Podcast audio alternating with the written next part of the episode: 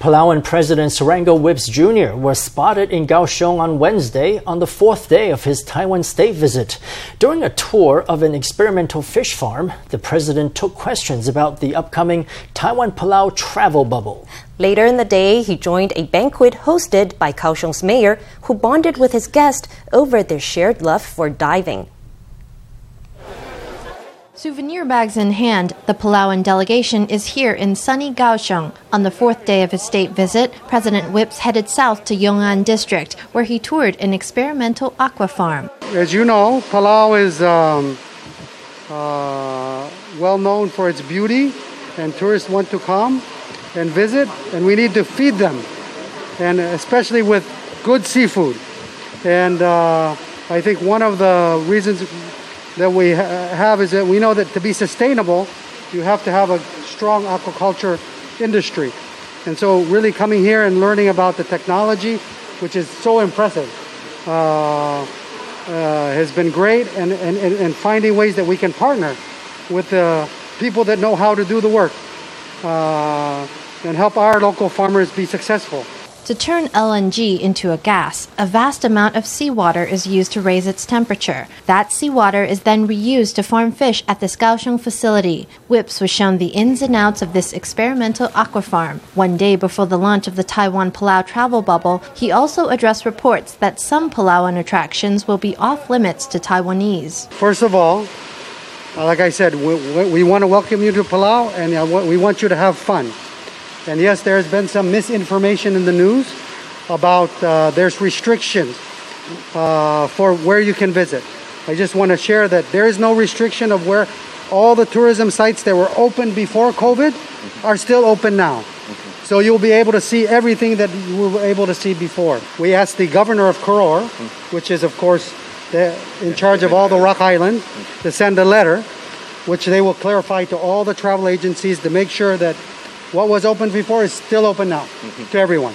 Next for the Palauan president was an event with Kaohsiung Mayor Chen Chi-mai, who treated the delegation to a buffet-style banquet. Chen said the two of them hit it off immediately over their shared passion for diving. Chen has traveled to Palau more than 30 times before and even manages a Facebook page about his diving adventures. Chen and his guests chatted it up with gusto at the banquet.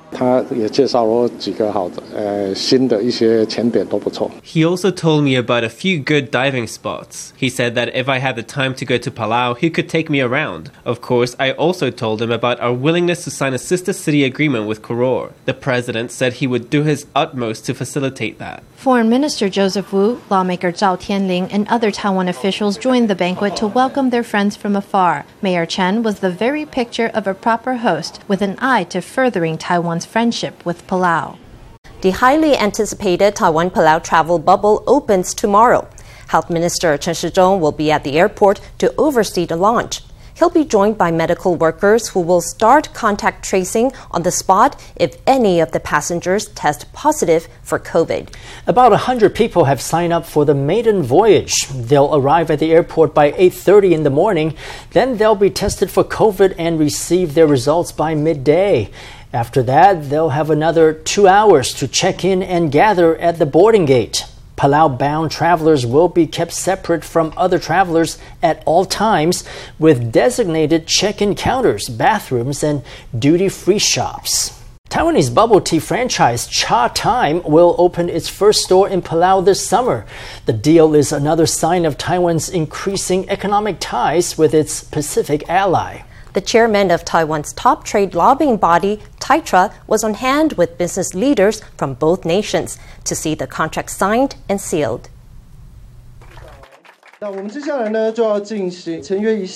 A freshly signed contract in hand, La Kaffa chairman Wang Yaohui celebrates his firm's imminent arrival in Palau. And their Palauan partner is quite the VIP. It's Surangel Whipps Sr., father of Palau's president, who's currently visiting Taiwan. La Kaffa will work with the Whipps family business in a partnership first brokered two years ago through TAITRA. Around last summer, through the promotion of TAITRA, mainly it was because of the pandemic, so I think our store will open around August this year. Two years ago, the Ministry of Foreign Affairs took a trade friendship delegation to visit Palau, and we at TAITRA also went along to support. In Palau, we met the current Palauan president, who was then CEO of the company, and our talks were very fruitful, and we had deep discussions about what we could do on both sides. Taiwan and bubble tea are almost synonymous. Now, Chatime, Lacafa's bubble tea empire, will bring its world beloved chewy drink to Taiwan's Pacific ally. I'm glad that everybody's here. We've been working for this franchise almost two years. Within that two years, we will try to see if we can finish our store, new store, because we want to put this in the new location. And we want something that can compete with the Starbucks. Economics Ministry figures show that Taiwanese investment in Palau remains light due to Palauan legal restrictions. Now, established Taiwanese businesses like Palau Royal Resort, Palau Fresh Noodles, and Airai Water Paradise and Spa will welcome a new industry to their ranks. Environmentalists sat down with the agriculture minister and a DPP official for three hours on Wednesday to discuss a government plan to build a liquefied natural gas terminal near an algal reef. Let's first listen to Pan Zhongzheng, the leader of the environmental group that wants to block the terminal from being built near the reef. We want the third liquefied natural gas terminal to be moved from its planned location. We will insist on this until the end. We oppose nuclear power. We want to cut back on coal, and we want to save the algal reefs. Although there is no so called consensus at this point in time, at least the direction we're heading toward is the same. Regarding this issue, the government should first suspend construction to show its goodwill. We ask COA Minister Chen to help us convey to the President that if there is a chance, we would like her to sit down with us.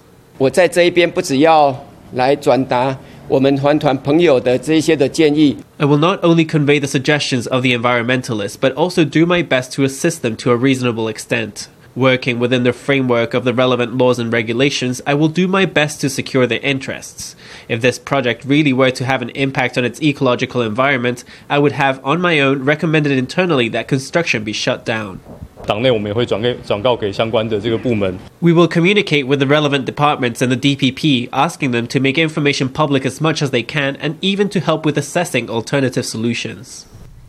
The presidential office has responded to the environmentalists' request to meet.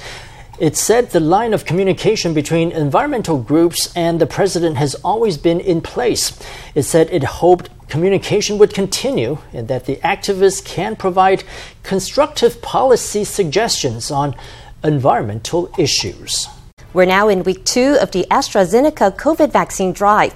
Uptake rates have been lower than expected, with just over 10,000 people getting the shot so far. Taiwan officials announced Wednesday that they plan to expand eligibility for the vaccine. Starting next Tuesday, a total of 429,000 people will be eligible. 那我们原来哈，从三月二十二号到现在打的就是风险等级哈，在 Since March 22nd, the vaccine has been opened to high risk medical personnel of risk levels 1 and 2, or a total of nearly 200,000 people.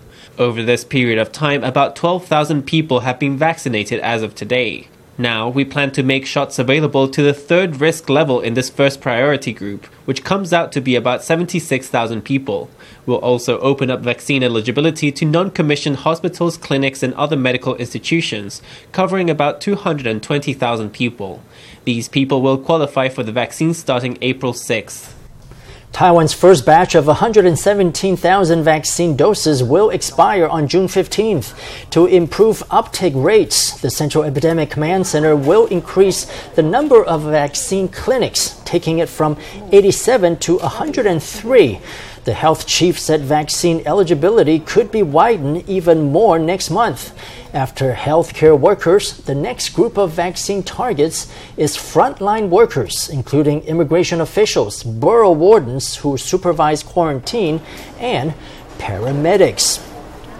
Taipei is introducing new address plates that feature flowers. The new plaques have a colorful flower on the upper left hand corner a different flower for each of Taipei's 12 districts. The old plates will be replaced over a period of two years at a cost of more than 61 million NT dollars. Out with the old, in with the new. Deputy Mayor Huang Shanshan herself puts the new sign in place, kicking off a campaign to replace all of Taipei's address plaques. The new plaques are still green and white, but they're bigger than the old ones. The main difference is that the new ones feature a flower, a different species for each of the 12 districts. There's the moth orchid in Zhongshan and the cherry blossom in Beitou. The design was trialed in 2010 during the Taipei Flora Expo and has been available for purchase since 2011. Now, 10 years later, the city is paying to put them up. Lots of people said that there were people who didn't swap out the old signs. That was indeed a problem we faced. A while back, we earmarked a budget for new signs, but the budget wasn't passed. Then, last year, the budget was proposed again, and the Civil Affairs Bureau got approval from the City Council. Taipei plans to update 650,000 address plaques over the next two years, finishing the job in December 2022. Through a lottery, Nanjing East Road and Nanjing West Road were chosen as the first streets to get the new signs. Factoring in manufacturing and installation, each big flower sign costs 97 NT and each small sign costs 91 NT. That's a total of 61.16 million NT dollars that will go to replacing signs. Some locals aren't sure it's worth it. 有焕然一新的感觉，确实是好，但是这个数字对一般小市民来说会觉得高了，没有必要啊，应该不会太多人会去注意这个东西吧。从台北市整体 From the angle of Taipei's aesthetics, of course it's worth the expense, because some of the city signs are really quite old. Do you know which flower represents which district? 我知道内湖跟南港的。 I'm more familiar with the ones in Neihu and Nangang. I only just found out that Beito's is a cherry blossom. At the very least, the signs open up opportunity for a botany lesson. Whether they can do much more than that remains to be seen. Taiwanese scientists have found a way to rearrange the atomic structure of graphene to give the material new physical properties. Researchers say the alterations can turn graphene into a superconductor, an insulator, or a magnet. Their technique for modifying atomic structure could give graphene more useful applications in quantum electronics. For most semiconductor firms, silicon is the element of choice for making chips. Now, Taiwanese scientists have found a way to artificially alter the distance between atoms in graphene to change its physical properties. Achieving this took the research team two years. They are very small, so you can't see them directly. The technology we used is nanolithography, which is among the nanotechnology approaches we have a better grasp of. The researcher gives a detailed explanation of the graphene in his hand. The research team used etching technology commonly used in in the semiconductor sector to rearrange the atomic structure of graphene. In the future, their discovery could have applications in quantum technology. Most quantum technology involves combining different materials into one to design memory or other things. These techniques are extremely difficult to use, and you need a magnetic field to design them. But with this, there is no need to have a magnetic field. It's like an electron path for the design process. Combining etched boron nitride with graphene could be a game changer for the semiconductor industry. 不管怎么做，你的电子行进方向其实都是直线。 No matter what you do, the electron paths will always be straight. The only thing you're doing is what I just mentioned. You can put the semiconductor material through the planar process so that it turns into an insulator at certain times. When it becomes an insulator, electricity can't pass through. Scientists found that graphene can be altered to have unique quantum properties as an electronic component. If the technology is commercialized, it could deliver a boost to Taiwan's tech sector. The National Center for Photography and Images in Taipei is now open to the public. Housed in a restored historic building in Zhongzheng District, the center will promote Taiwanese photography and image based art through exhibitions and other events. During its soft opening, there will be three free photo exhibits, including a showcase of photos taken in Taiwan from 1869 to 1949.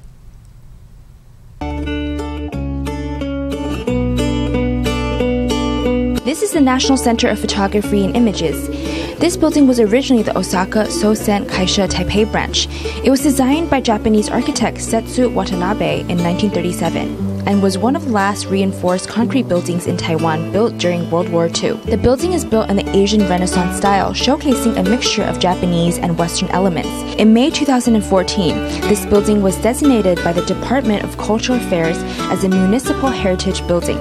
In the same year, the Ministry of Culture decided to repurpose the building and establish the National Center of Photography and Images to serve as a platform for presentation, exhibition, research, and international exchanges. 刚开始，它其实的目的是在抢救台湾的摄影资产为主。In the beginning, its purpose was mainly to rescue Taiwan's photographic assets.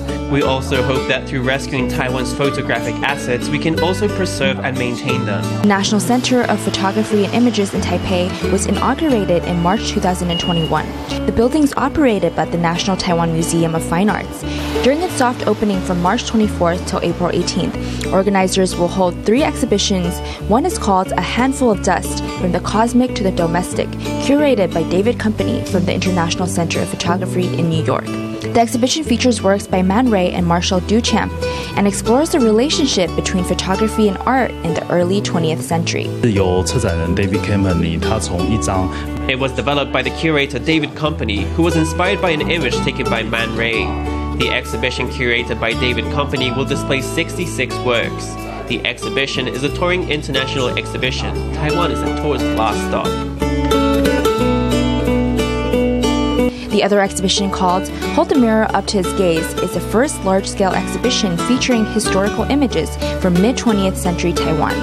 There are photographs of indigenous tribes and Taiwanese landscapes shot by Scottish photographer John Thomson in 1869. These 600 or so photos were taken between 1869 and 1949. Concepts used by the curator include images of colonization, the technological history of images, and the first generation of Taiwan photographers. The exhibition presents over 600 photos taken from 1869 to 1949, spanning the period from the Qing Dynasty to the Japanese colonial era. Those interested can reserve spots in advance to visit the building. For Most News, Stephanie Yang, Li Qi in Taipei.